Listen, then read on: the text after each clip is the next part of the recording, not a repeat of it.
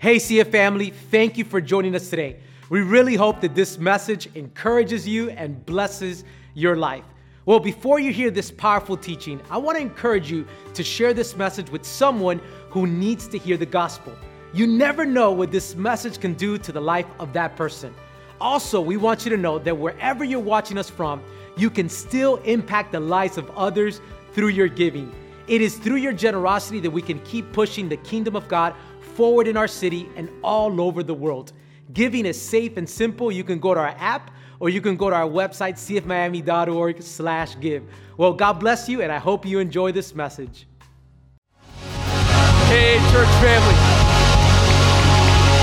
You know, that song reminds us of a powerful truth that we have a God who fights for us. Even when you are in the darkest moment of your life, the Lord won't forget you. He will fight for you and lead you into what? His glorious light. Do you believe that, church family? Come on, let's give another shout of praise to God this morning. Amen. What a wonderful day it is to worship our God. Welcome, everyone. My name is Omar, and I have the honor and the privilege of serving as a lead pastor here at Christ Fellowship. Uh, and if it's your first time here today, listen, we love, we are honored the fact that you have decided to join us today. Can we show some love for our first time guests today? Listen, we hope that you're feeling loved and welcomed. And it's a great time for us because we are starting to wind down the series called Before the Throne A Theology of Prayer. And uh, even though prayer may seem basic at its surface, the truth of the matter is that it's so intricate. There's so many special aspects of it that when you study God's Word, you begin to learn more about it. And so last week we learned about the importance of prayer and fasting. And this past Wednesday we had a great, a beautiful day of prayer and fasting here at the church. So I hope you were able to partake of that. And uh, today we're going to be looking at how does our prayer and God's sovereignty interrelate. And so, man, I am eager to dive into God's Word. Are you all too? Yeah? All right. And so, wherever you find yourself, open up your Bibles to Acts chapter 4, verse 23 to 24, and you can follow along with me as I read. Listen to what God's Word says. And when they were released, speaking of Peter and John, they went to their friends and reported what the chief priests and the elders had said to them. And when they heard it, they lifted their voices together to God and said, What? Sovereign Lord. In other words, the moment that there was a need in their life, they looked up to God and said, Lord, we know you can do all things. Lord, we know you are the sovereign God. Amen, church. Go ahead and take a seat, church family. That is God's word. And I want to set things up by taking us back to the year 1989. Because back in 1989, I was a chubby six year old living back in Puerto Rico. Yeah, and, and, and, mind you, at that time, my parents were already divorced and were split up. So during the week, I would stay with my mom and grandparents, and on the weekend, my dad would come pick me up. And, church, even though he did not have a lot of money, he always tried to take me out, to take me out and just go have some fun.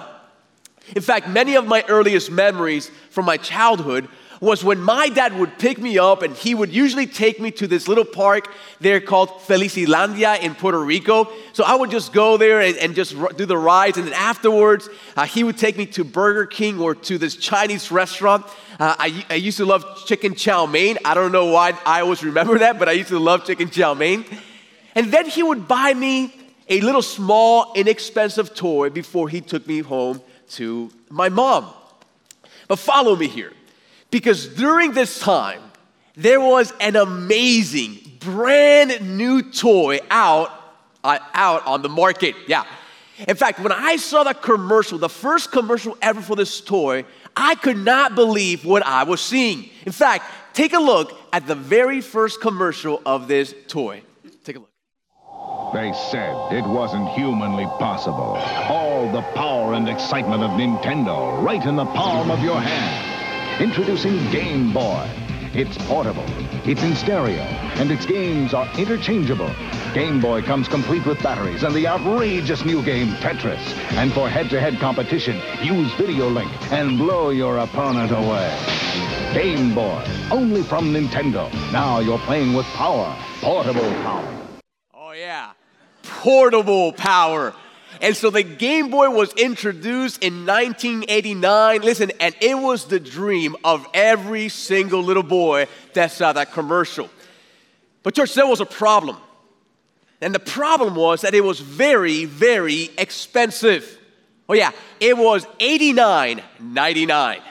Oh, very expensive, right? And, and, and folks, as a six year old, this was an enormous amount. Why? Because to me, I only had a couple quarters or maybe a dollar, a couple dollars in my piggy bank. So in my mind, listen, there was no way. I assumed there's no way that my father, that my dad could ever buy this for me.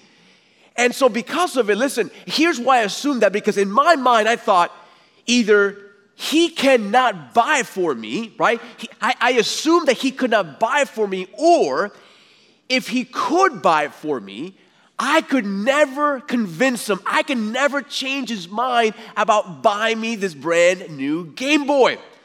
And folks, because I assumed that, I, I, I, at the outset, I never really asked my dad for this Game Boy. But folks, there came a point where I gathered, I mustered up the courage to ask my father. Everyone say, ask my father. Ask my father. Yeah, I, I, and ask my, my dad, hey, dad, would you ever buy me this brand new toy called the Game Boy? And, church, to my surprise, he said yes. And so he took me out on one weekend. We went out to Toys R Us. Yeah, you remember those places? Yeah, Toys R Us. And I went to that display case and I saw that Game Boy and I put my little hand on one of those Game Boys. And then my dad bought me my very first portable entertainment system. Oh, yeah. Listen, I was the talk of the class. Other boys could not believe I had this brand new Game Boy. But, folks, don't miss it.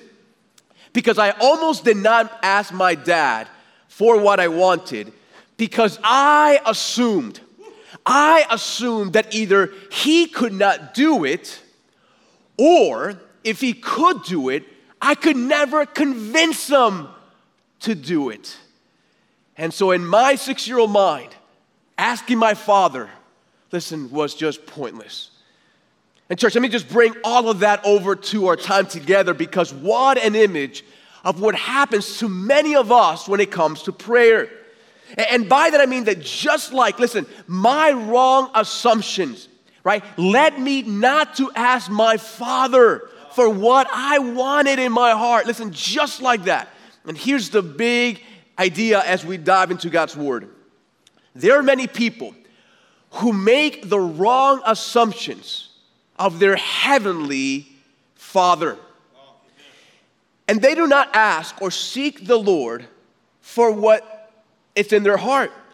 Because either God cannot do it, it's just too big for God, or if He could do it, if He can do it, man, I don't think I could ever convince God to do it.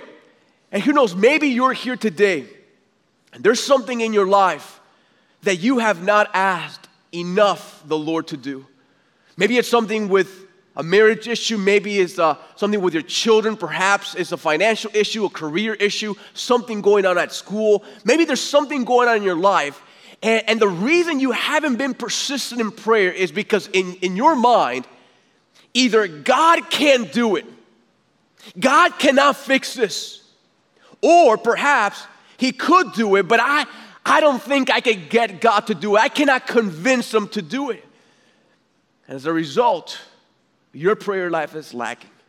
And you have not gone to your heavenly Father and asked Him about what is in your heart. And perhaps you're here and thinking, Omar, listen, yes, there are certain things in my life that I know I haven't prayed to God, I have not been bold enough to ask my Father for. So, Omar, what do I need to know about my Heavenly Father so that I could begin to pray like I should be praying about this issue in my life? Well, church, we're to find out from God's word in Acts chapter 4 by examining a prayer of the early church. All right? So if you have your Bibles, turn to Acts chapter 4. You can open up your Christ Fellowship apps or take out your listening guides that are available at the entrance of the worship center so you can take handwritten notes if that's what you prefer. But today I have two thoughts for us on what we need to remember when we pray to our God. Are you ready, Christ Fellowship? All right. So, so write this down as point number one, church. We need to remember that God is sovereign yes. over everything that takes place. Amen. Now, before we dive into the passage for today, let me set up the scene for us because we find ourselves in the infant stages of the church. Uh, the Spirit of God had just fallen on the disciples a couple chapters before that. Uh, and they began to preach God's word. They began to evangelize. They began to share the good news of Jesus Christ. And many people were coming to know the Lord, right? Thousands were being saved. And to the point that even just right before this passage, Peter and John had just healed a lame man that everyone knew. And families and the religious rulers of the time did not like this because they did not like all this attention and all this commotion about this new sect that was arising out of Judaism. And so what happened was that they arrested Peter and John and they began to thre- threaten them and warn them never again to speak in the name of Jesus Christ to anybody else.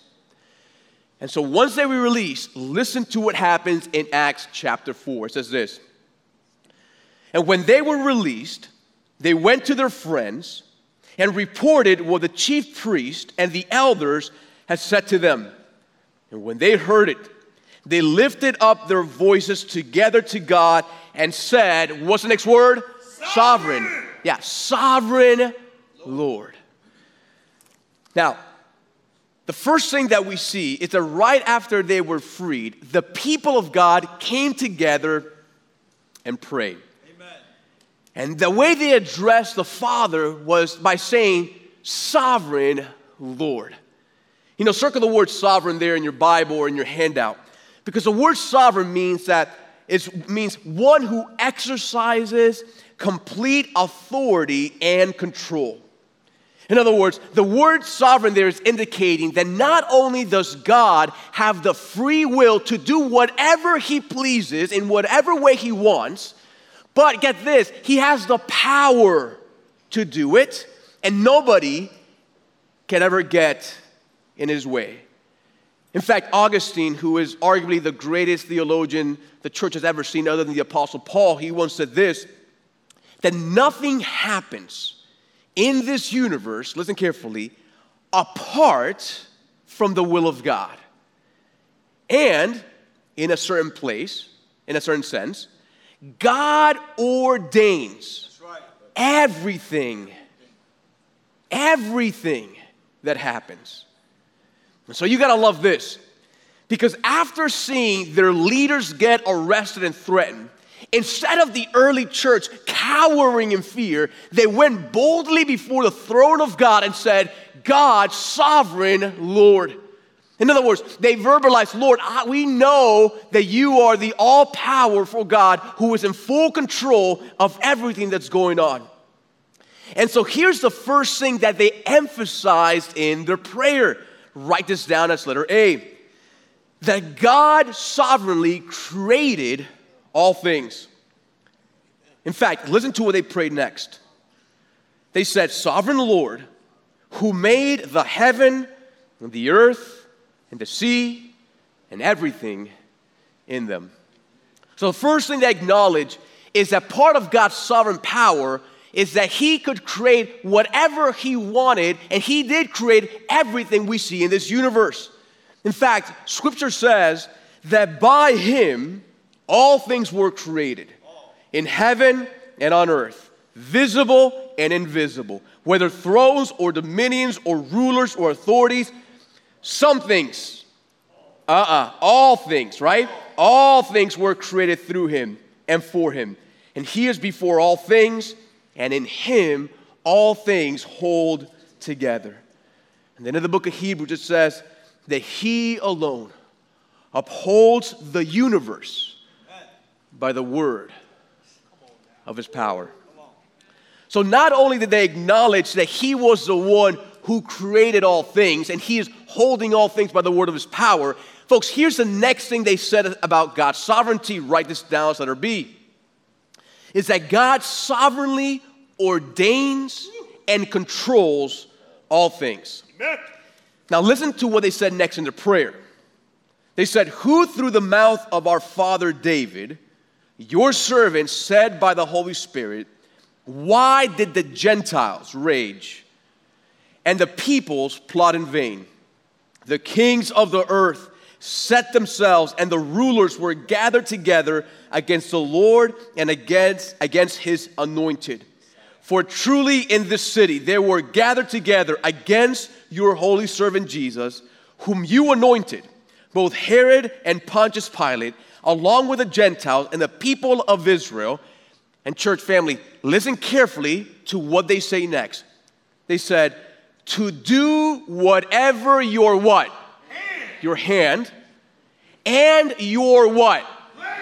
Yeah. To do whatever your hand and your plan had what?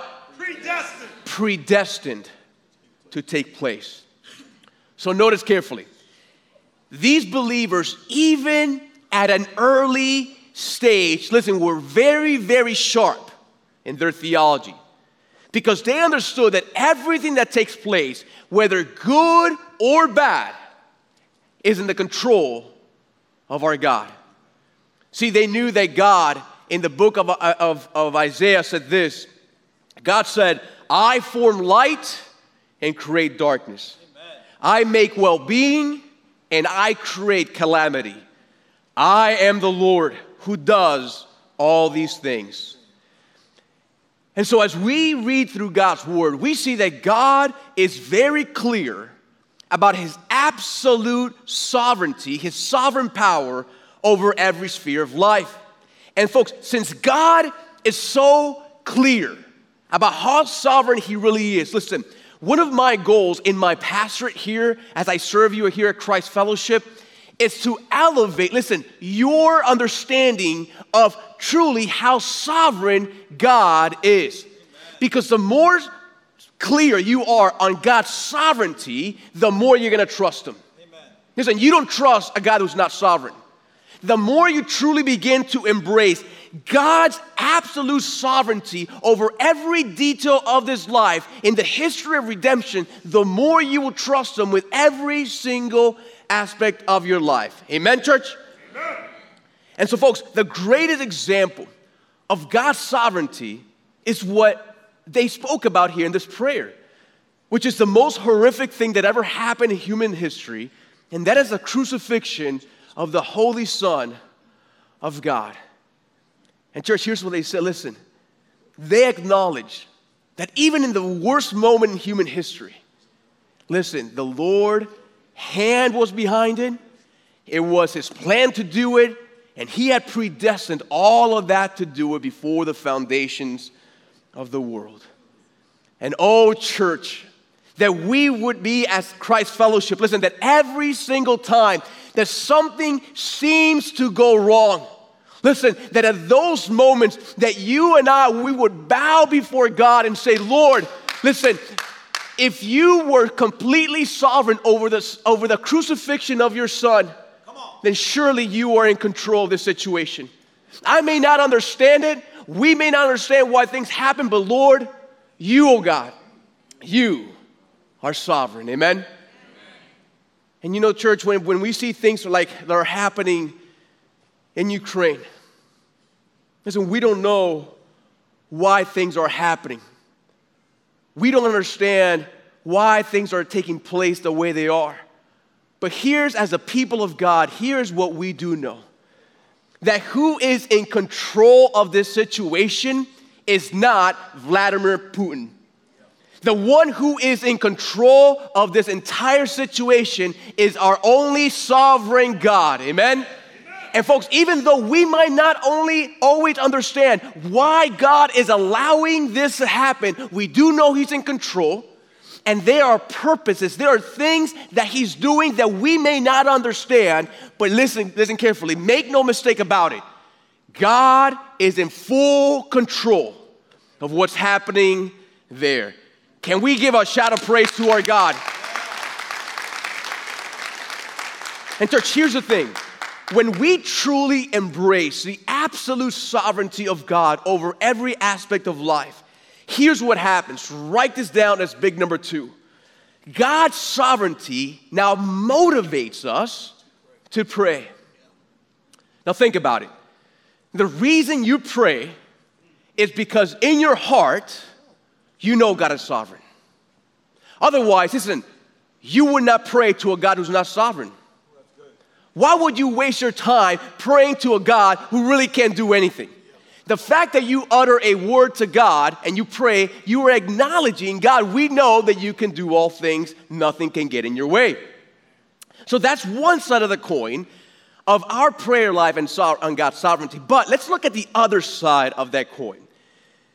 Because the question also then leads so if God is sovereign, why even bother praying? You know, if God has already planned and, or, and appointed things to take place, why pray? You know, King David said this, said in Psalms 139. Listen very carefully to what David said. He said this. He said, Your eyes, your eyes, oh God, saw my unformed body all the days, what? Ordained. All the days that were ordained for me were written in your book before, before one of them came to be.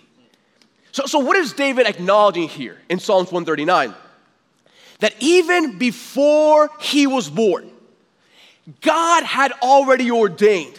He had already ordained every single day of his life. In fact, it says that he wrote everything down even before those days came to be.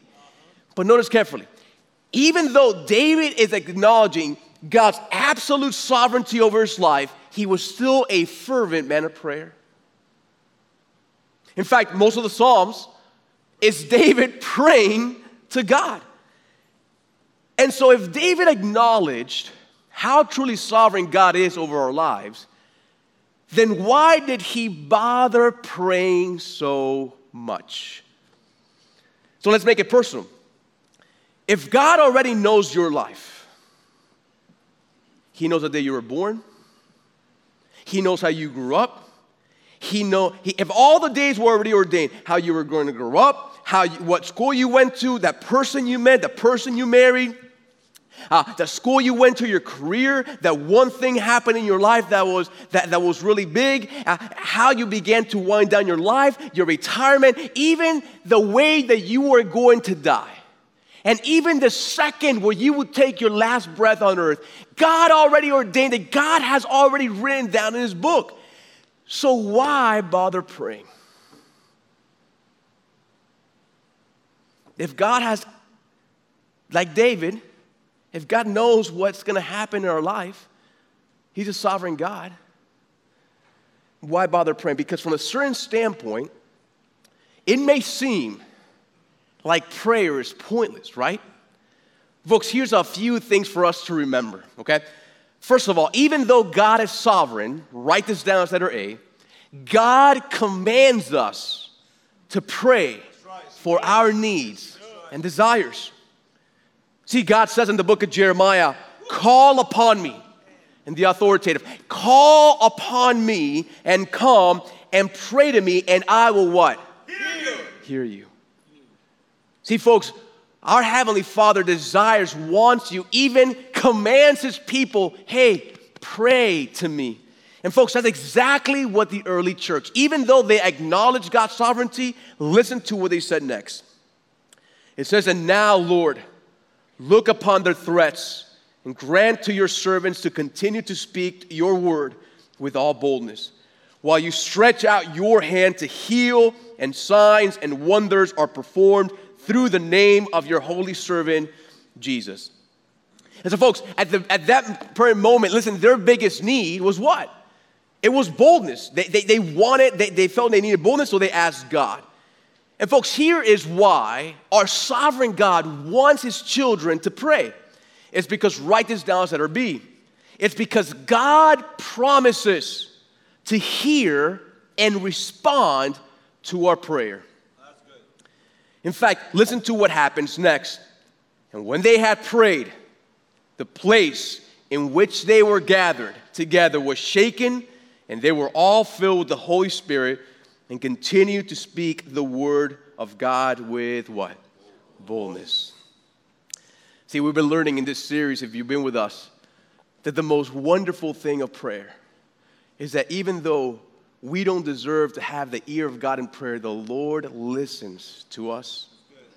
In fact, God's word says in 1 Peter, For the eyes of the Lord are on the righteous, are those in Christ, and his ears are open to their prayer.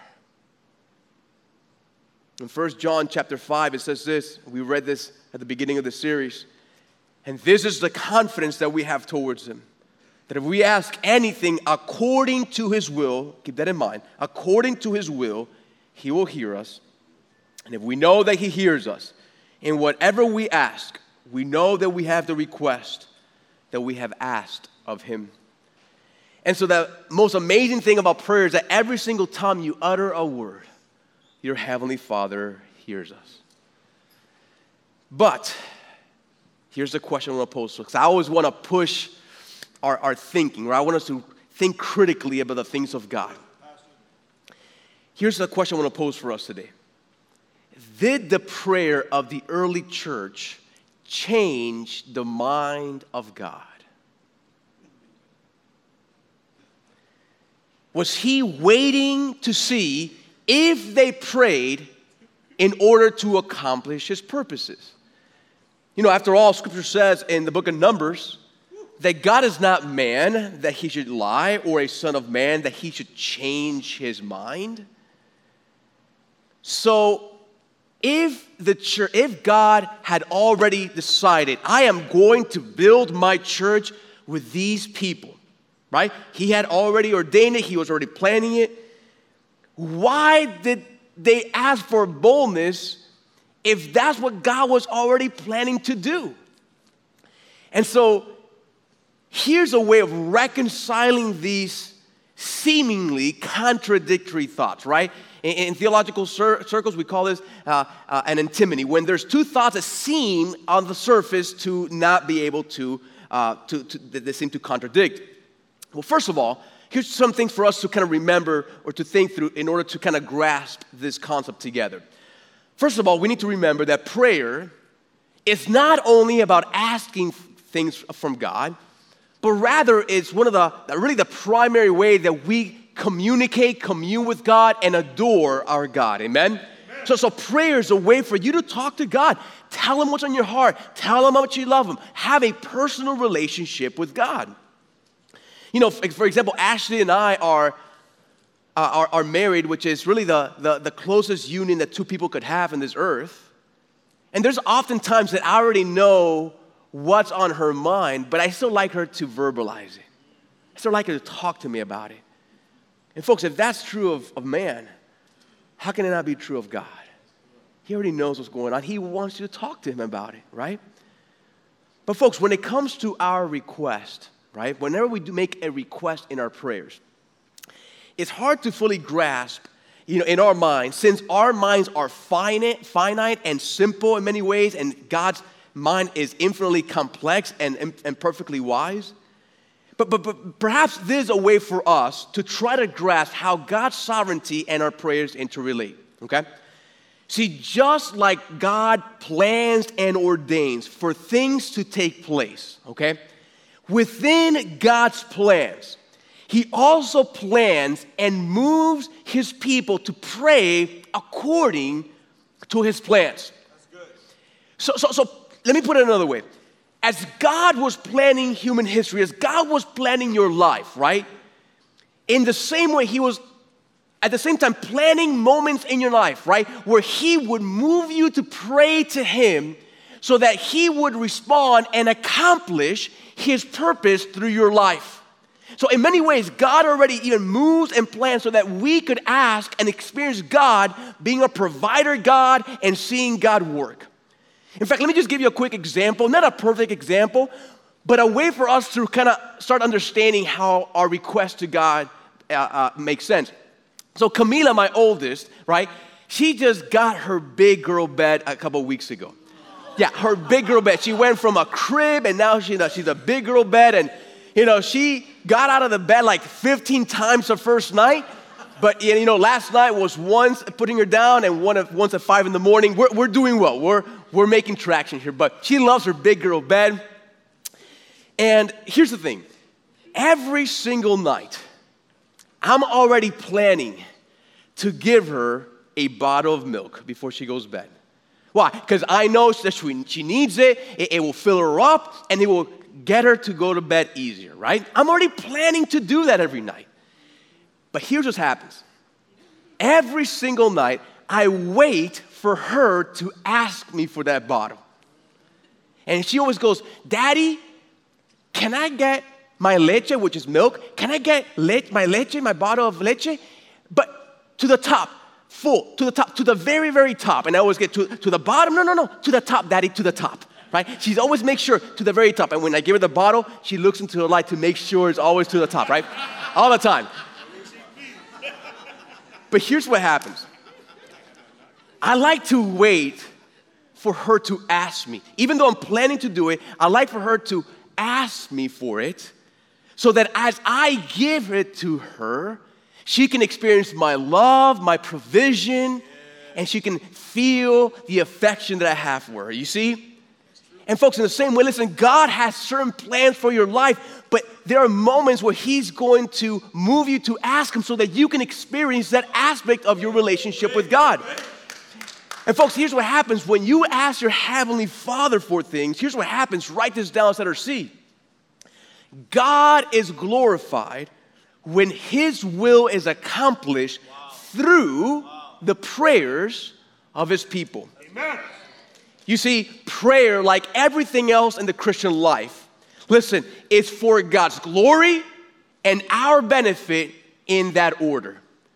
You see, everything that God does is to reveal His glory, to reveal His attributes to humanity, right? And as He reveals His attributes, we are blessed and we receive the blessings of everything that God gives us.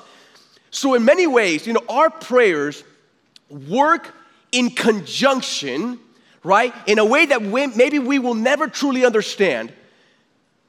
It works in conjunctions to, to accomplish God's sovereign will through the prayers of his people. And as God responds to his people, he gets the glory and we get to experience the benefit. Can I get an amen to that? Amen.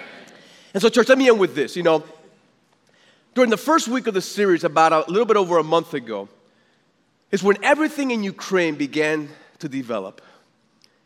And I remember that before we started this series, before the first teaching of this series, Before the Throne, I felt like I needed to go before you and lead us in a prayer to the Lord for the situation in Ukraine. And in a few moments, I'm gonna show you that prayer. But as you listen to what I prayed and we prayed together, listen very carefully to the words that I said, that we said to our Heavenly Father that day. In fact, take a look.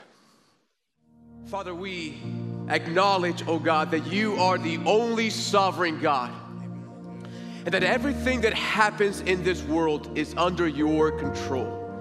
But Father, you have asked us to pray. And so, Lord, first of all, we want to pray as a church for peace. Father, you can that you would intervene in the minds of the leaders at hand, oh God, and that you would lead them towards peace instead of war. Father, we pray for all those people in the Ukraine being affected, those families, those children, those fathers, those mothers. Father, we pray for protection over them. Lord, that you would protect them, keep families intact, and help them endure this moment in time. But Father, we also pray that even in the middle of so much darkness, Father, may your gospel shine brightly.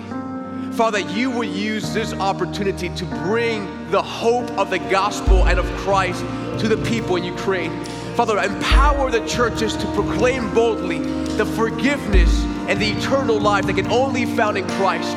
Lord, they might be losing their country, but Father, let them gain eternal life as a result. Amen. In church, you know, that day, listen, I went up there and I was not, I had not planned what I was gonna say. In many ways, I, listen, I was led by the Spirit of God to pray all those. God moved my heart to utter those words. And notice, I said, I began by saying, Sovereign Lord, Sovereign God. And as I pray towards the end, I emphasize, Lord, may your gospel shine brightly in the middle of this darkness. And I said, Lord, even if they, they even though they may be losing their country, May many gain eternal life. I said, we pray that as a church, didn't we? And listen, what it's amazing to see what the Lord has begun to do there.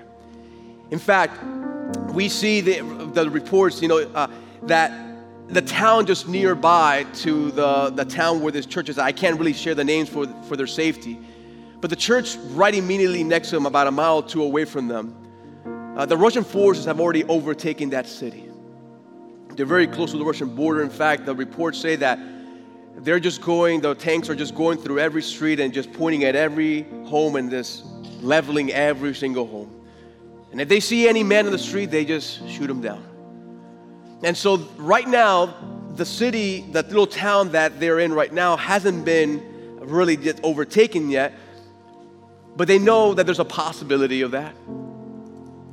But God led us when we first built, made, helped them build that, that church to create a basement in the bottom of that church. And you know that's amazing? Even in the middle of all this chaos, the reports say that every single day, so many people are coming to the center of that town, to that, little, to that church, and they're going into the basement to hear God's word, they want to hear more about God, to pray. And the reports is that, listen, that many are repenting. Yeah, that, that's the word, the phrase they use for, for coming to know Christ. Yeah. In fact, listen, church, we got off the phone with them just a little while ago, and today people came to know Christ in that basement. Yeah.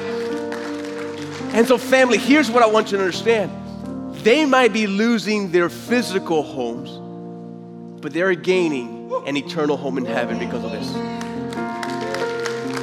And so, church, you see how God sovereignly is working this out? You know, when the whole, when the world's eyes are looking at the temporal, physical things, the eyes of the Lord are on the spiritual. The Lord, the eyes of the Lord are doing things that we can never even think or imagine. And folks, even in the middle of such a dark time, the Lord is still at work, amen? And the Lord has a purpose for all this. And so many people now are entering into an amazing, loving relationship with a God of the universe who loves them. Amen?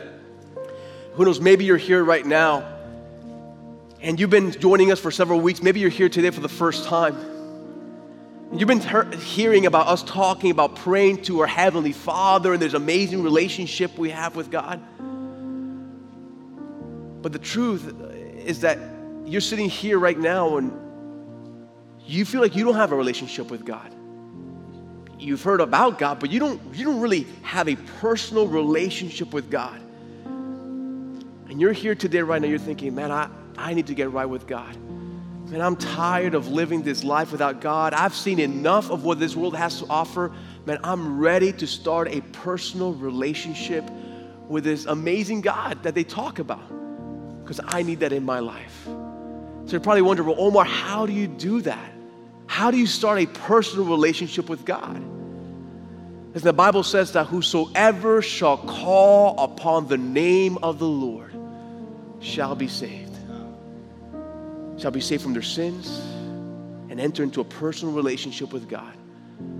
But the question you may have is okay, Omar, how do you call on God? What is it by coming to church? Is it a, a ritual I did when I was a little child? Is it my good works? You know, what do I have to do in order to enter into this relationship with God? Was God's word makes it very simple. Listen, the way you start this relationship with God is by putting your faith and trust in Jesus Christ.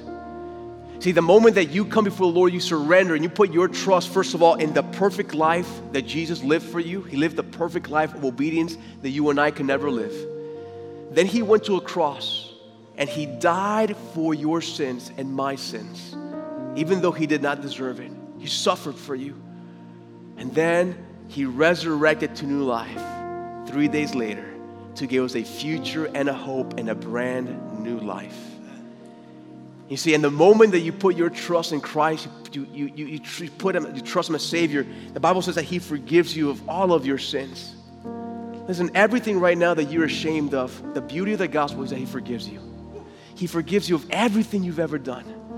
He makes you then his son and daughter. He adopts you as his personal son and daughter, and you start a personal relationship with Christ, with, with, with, with the Lord. Listen, that will never end.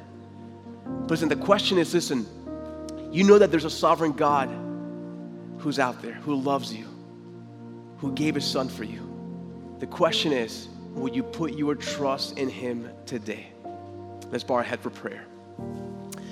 My Lord, we are just so grateful today that we've learned and we're reminded in your word that you are, in fact, the only sovereign God. And Father, I pray for all of us that we would take a step in our trust in you. And that as we acknowledge, Lord, that you have a plan for our lives, that you have, uh, that you have complete sovereignty, Lord, lead, lead us, Lord, to pray for you fervently, Lord, about the things in your life. Because, Father, we know that you hear us and that you respond. So, Father, help us to pray for you like never before. With all heads bowed and all eyes closed, I want to speak to those of us today who you know that you're ready to take this step, that you're ready to put your faith and trust in Christ. And so, in a few moments, if that's you, listen, I'm going to lead you through a prayer. But before that, listen, I want to I want to ask you to do something. And I'm not going to ask you to stand up. I'm not going to uh, send you to, you know, ask you to stand up, ask for your name, uh, you know, embarrass you in any way, nothing like that. Listen, this is a private moment. In a few moments, listen, I'm going to ask you to slip up your hand. And I think that's an important part because it helps you it almost helps you acknowledge, yes, I'm ready to take a step of faith. You know, many people last night and at our nine o'clock service, they, they came to know Christ. And listen, there's I'm there's people here today that says, you know what, I'm ready to take this step of faith. I'm ready to start my new life with the Lord. And so that's you with no one looking around, all eyes closed. It's a special moment. If that's you, say, just lift up your hand, say, Pastor, pray for me. I see you, man. Pray for me. I'm ready to take a step. I see you. Anybody else? I see you as well in the front. Anybody else? Anybody else? All, at all, I see you in the back. I see you. Anybody else? At all campuses? Amen. In many hands. Listen, you can put your hand down. Listen, when you, whether you raise your hand or not, I want to lead you through a prayer. And when you pray this, listen, I always like to remind you, you do not pray this to me. I'm only a man. I cannot save you. You pray to the God who gave his son for you and who loves you. So pray this with me. Lord, today I realize how all the days of my life are in your hands. And Lord, you have led me to this moment where I began to realize not only of my sin before you, but how much I really need you. So today, Lord, I confess all of my sin before you. I put my trust in you, O oh God, no longer in myself, but I put my trust in what your son, son did for me at the cross. And I ask you, Lord, to give me everlasting life, oh Lord. And Lord, for the rest of my life, help me to live a life that trusts in you and that glorifies you. Thank you, Lord, for saving me today. It's in Jesus' name I pray. And all of God's people say, Amen. Hey, can we encourage all of those at all campuses who pray that prayer? Listen, if that's you, man, I, I want to encourage you before you go home. Listen, there is a next step booth at each of our campuses. and stop, you'll see the sign. Stop by there. It will be a few moments. There's a team of people who would just like to connect with you, give you a Bible, and connect you, help you get connected to one of our pastors so that we can help you take steps in your new journey with Christ, right? It's a small step, but an important step in your new journey with the Lord. So make sure you stop by the Next Step booth on your way out. And if you're watching online, go to cfmiami.org slash connect, fill that form out, and we will reach out to you. Well, I'm going to call all campus pastors to the front at all campuses. I said, I want to encourage you, be back next week. We're wrapping up this series before the throne. And we're going to be, at, you know, looking at God's word as if God is sovereign over the salvation of man, then why should we pray for people to get saved? Why should we pray for our loved ones, for our parents, for our brothers and sisters, for our family, for our coworkers, for our neighbors? Why should we pray for people to be saved if God's sovereign? We're going to find out next week as we open up God's word again, all right? Christ Fellowship, I love you. Have a great, great week.